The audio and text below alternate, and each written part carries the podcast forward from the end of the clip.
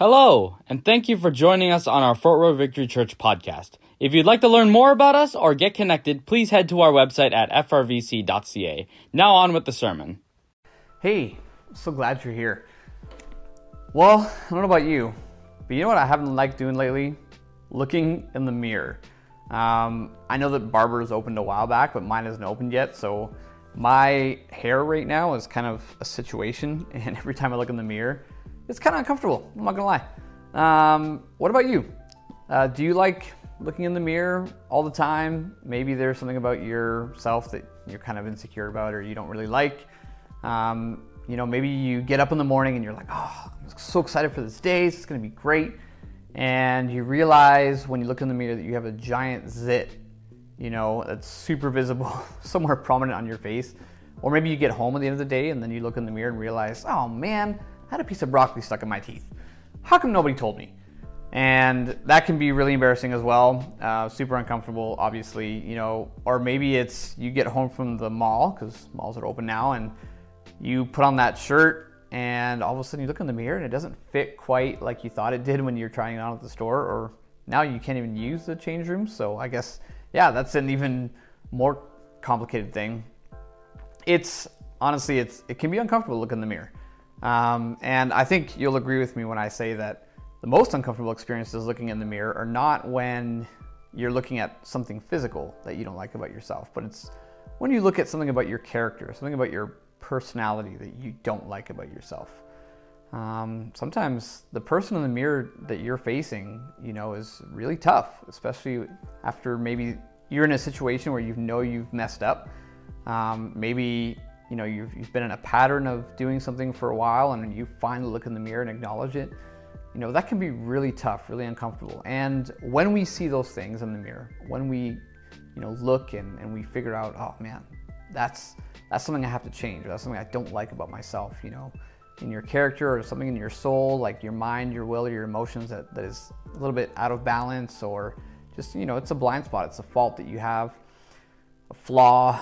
Um, There's different reactions that you can that you can have. One of the reactions um, is you can just kind of brush it off and say, oh, well, you know, it's part of my personality.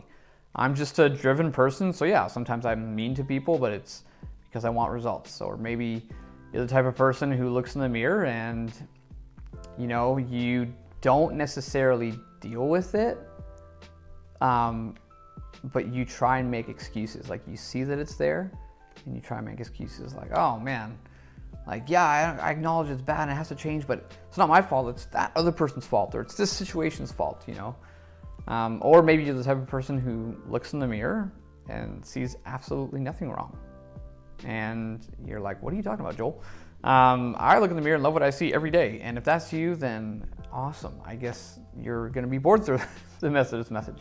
But um, for everybody else, you know, there can be a bunch of different reactions. You know, maybe you're the type of person that looks in the mirror and you get down on yourself when you see a flaw. You know, you beat yourself up and you're like, oh man, I, I, I hate that I do this and I don't like that about myself and I'll never change. And, you know, maybe that's kind of like a tough experience, a tough situation for you. So, you know, especially now in this time, um, whenever we were faced with new circumstances, um, whenever we're faced with new challenges, especially ones that are that we didn't choose, that are imposed on us, it's going to bring stuff out in us that we don't like. It's going to, a lot of the things that were happening kind of maybe quietly under the surface now have been amplified. For example, if you were an impatient person before the pandemic, you are probably a lot more impatient now. If you're the type of person who, um, who was maybe really bad at listening before the pandemic, chances are um, you're probably worse at listening now. And that goes also goes for things that were, you know, going in the right direction, but um, especially, especially in this time, when you look in the mirror and you see things that you don't like about yourself, those things probably came out that much more in the past few months. And it can be easy for us to, to try and, and say, oh, well, the solution is this, or the government's doing this wrong, or the church is doing that wrong. And, um, you know, look at what's even what society's doing, and all those people aren't wearing masks, or that guy isn't standing six feet apart.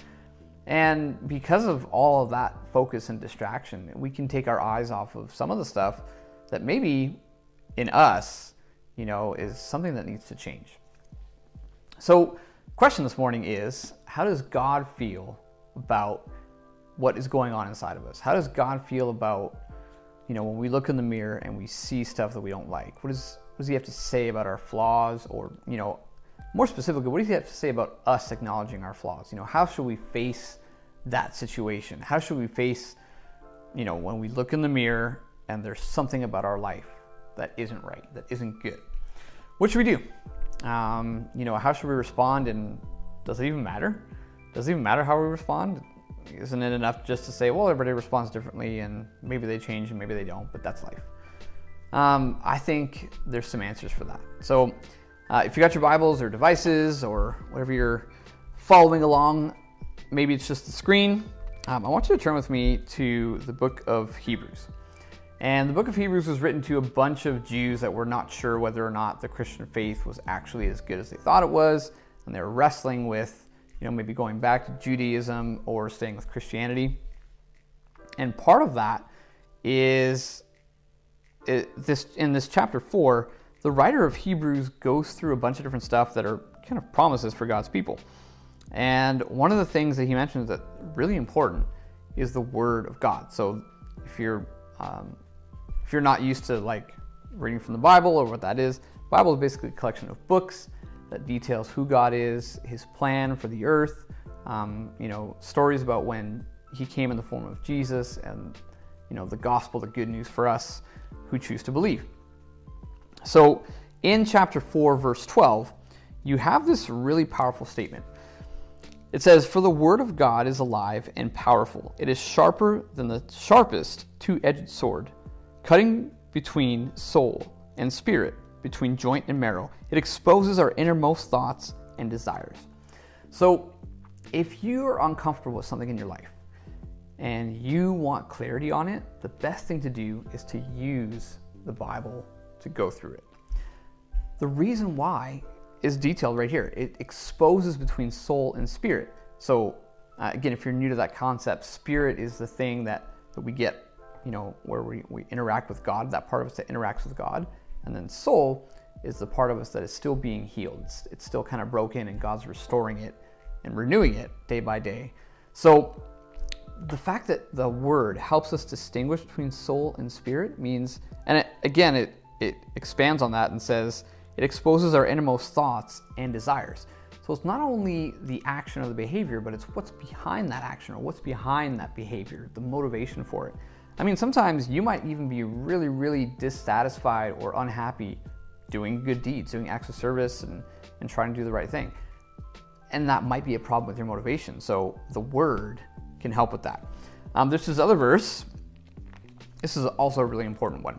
Um, in the book of James. Now, James is one of the best New Testament books on wisdom that you'll find. And when it comes to Christian living and, you know, what someone's life looks like who's really a follower of Jesus, the book of James details it very, very well. So listen to this part. I'm, I'm going to read from James chapter one, verses nineteen to twenty-five. "Understanding this, my dear brothers and sisters, you must all be quick to listen, slow to speak, and slow to get angry. Human anger does not produce the righteousness God desires. So get rid of all the filth and evil in your lives, and humbly accept the word God has planted in your hearts, for it has the power to save your souls. But don't just listen to God's word. You must do what it says. Otherwise, you are only fooling yourselves. For if you listen to the word and don't obey, it is like glancing at your face in a mirror. You see yourself, walk away, and forget what you look like. But if you look carefully into the perfect law that sets you free, and if you do what it says and don't forget what you heard, then God will bless you for doing it." So I love what uh, the analogy that James uses here. He talks about, you know, if you listen to God's word, if um, you're part of a church, or if you're not, and but maybe you've been watching church online, and maybe you've been watching several churches online, maybe you've been listening to Christian podcasts. So you're you're hearing the word, but you don't act on it. Nothing changes in your life. Then James says it's just like if you look in a mirror, walk away, and forget what you look like. It's it's like what we're talking about when you look in a mirror. You see something about your life that's uncomfortable, that you don't like, and then you just forget about it two seconds later when you walk away. That's what it's like when you listen to the word, but don't do it. So Hebrews says, bring the word in to that process of looking in the mirror. And then James takes it even further and says, bring the word in and act on it, act on it. So, and I, I love how he, he, I wanted to read that chunk because it gives a good context here. He says, you have to be quick to listen, slow to speak, and slow to get angry. One of, one of the things about that is that if you're gonna do those things, you have to check, well, am I being slow to speak, quick to listen, slow to get angry?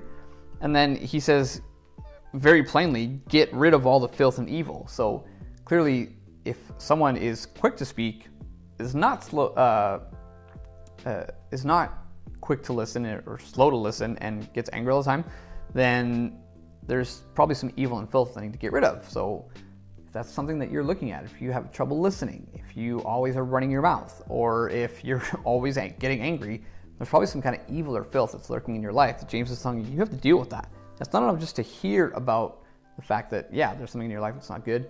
You actually have to do something. Now, James, I love, um, he also, in the same book, a few chapters later, gives exactly what you should do when you look. And this is more specifically when it comes to, um, this is more specifically when it comes to the issue of a specific deed that you see in your past that's wrong. So look at what James says. He says, confess your sins to each other and pray for each other so that you may be healed. The earnest prayer of a righteous person has great power and produces wonderful results. So what happens is, is, is James is talking about here, it's not enough just to acknowledge it for yourself, or maybe even confess it like between you and God. You actually have to find another human being and confess those wrongdoings, confess those areas of your life that are broken, and then pray about them together. Sometimes I feel like we don't talk about confession enough in the Christian faith because, you know, in possibly some other circles, confession has kind of been used in a weird way. But confession is a beautiful thing. It really frees you of that thing that you're looking at in the mirror and figuring out, whoa, this is not who I want to be. Now, this is so important, okay? Maybe you're sitting there thinking, man, that's a great message, but I don't feel like there's anything in my life that needs to change. Or I feel like, yeah, you know, I, I, I listen to the, the sermons and I read the Bible, and but here's the thing, are you acting on it? And this is the thing with mirrors, is that sometimes when we get used to looking at in the mirror, we miss things that other people see. We just come to like get used to seeing that thing and it doesn't bother us anymore. So I want to ask you this question too. When's the last time you apologized to someone? If you can't remember, chances are you need to do a little bit of examination in the mirror. So, you know, when it comes to this verse, I think it's so important because right now the church is in a really interesting time where we're not able to do things like we've been doing them. And because of that, you have an opportunity right now to be part of the church still being a light in this world, the church still bringing hope to people. How does that happen? Well, it happens when people look at our lives and we become a mirror to who God is. And in order for us to be that mirror, we also have to look in the mirror in front of us and look at ourselves and think, am I reflecting God right now? Am I really reflecting who God is? Because I think going forward, that's how God really wants to use His church. He wants to use His church to get us to move forward in reflecting who He is, not just by, you know, coming together on Sundays or having gatherings, which are great. I love them and I can't wait to get back to them. But I think He really is focusing in on wanting to renew His church. And the reason for that is because we don't have the same methods available to us right now. But that's something that God is continually doing. Through Holy Spirit, He continually wants to renew who we are. Now, watch this. In, uh, in the book of Matthew, okay, there's this amazing chunk. And Jesus actually fulfills much of the purpose for our lives, especially when it comes to reflecting God. Um, he's teaching in this famous sermon called the Sermon on the Mount. I encourage you, Google it if you don't know what that is. And look at Matthew chapter five, verses thirteen. He says, you are the salt of the earth, but what good is salt if it has lost its flavor? Can you make it salty again? It will be thrown out and trampled underfoot as worthless. You are the light of the world. like a city on a hilltop that cannot be hidden. No one lights a lamp and then puts it under a stand where it gives light to, or sorry, under a basket. Instead, a lamp is placed on a stand where it gives light to everyone in the house. In the same way, let your good deeds shine out for all to see, so that everyone will praise your Heavenly Father. I think this is really powerful, because God is saying it's, it's not just about doing good deeds and getting credit, or doing good deeds so that people will like us. It's about doing good deeds so that people can see who God is.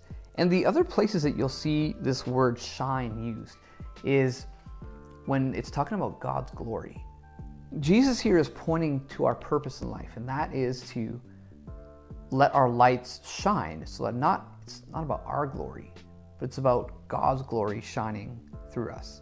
And then people look at us and they go, wow, God is real. God is legit. This can be a confusing time if you all we're doing is thinking about all the different things that are reopening and how's the church going to move forward and how should the church move forward. There's one thing that for sure, that if we all focus on this, God's going to use the church in a big and powerful way. And that's paying attention, looking in the mirror, and looking at those flaws that God wants us to deal with. James puts it, uh, that verse in James talks about confession so that we can be healed. It's, we're not going to change anything by, you know, human effort. It's the Holy Spirit bringing healing to those areas that are driving us to act the way we act. Maybe you're watching this morning and you're thinking, huh, that's interesting. But you've never come into a relationship with Jesus. You've never actually decided, I'm going to be a follower of Jesus. I want to invite you to do that this morning. It's the best thing that you can do. It's hard, and the Christian life is full of, you know, challenges. It's full of trying seasons, but it is so worthwhile. Um, when you begin to look at the person that you are with Jesus and you see, wow, there's things in my life that aren't that great, you have hope that those things are going to change, and that, that those things changing are also going to bring hope and inspire other people, and that they're going to be changed by it as well. So I want to invite you, um, you know, accept him, decide you're going to follow him. It's as easy as three things. Accept that you're a sinner. Um, believe that Jesus came, he lived, he died, and he rose again, and confess him to be the Lord and Savior of your life. Just pray, pray those things, talk to God about it. And if you do that, we'd love to hear from you as well. I'm going to pray for us, and then um, right after this, I hope that you can join us on Facebook Live. Uh, we're going to be chatting and praying and just talking about this message a little bit more. And um, that's our time to kind of hang out. It's kind of like our post-sermon fellowship. So hope to see you on Facebook Live. I'm going to pray. Father, thank you so much for this morning. Thank you for everyone who is watching. I ask that anybody who hears the sound of my voice would not only hear this message, but take it to heart, that they would begin to look at their lives, look in the mirror, and be able to see how well they are reflecting who you are. God, I ask that this would not be a message of um, condemnation or a message of accusation, but it'd be an invitation to hope. Hope that things can change. Hope that, that we can change, that we can affect change simply by acknowledging the things in us that need to change. God, I ask for anyone who's watching or hears the sound of my voice that does not know you. God, invite them in to know you. Show them who you are by the power of Holy Spirit. In Jesus' name I pray. Amen. Well, um, thank you so much again for tuning in, and we'll see you on Facebook Live. Well, we hope you got a lot out of today's sermon. If you'd like to connect with us, please feel free to check out our website at f r v c dot c a. You can also follow us on Facebook, Instagram, and YouTube. Have a great day, everyone.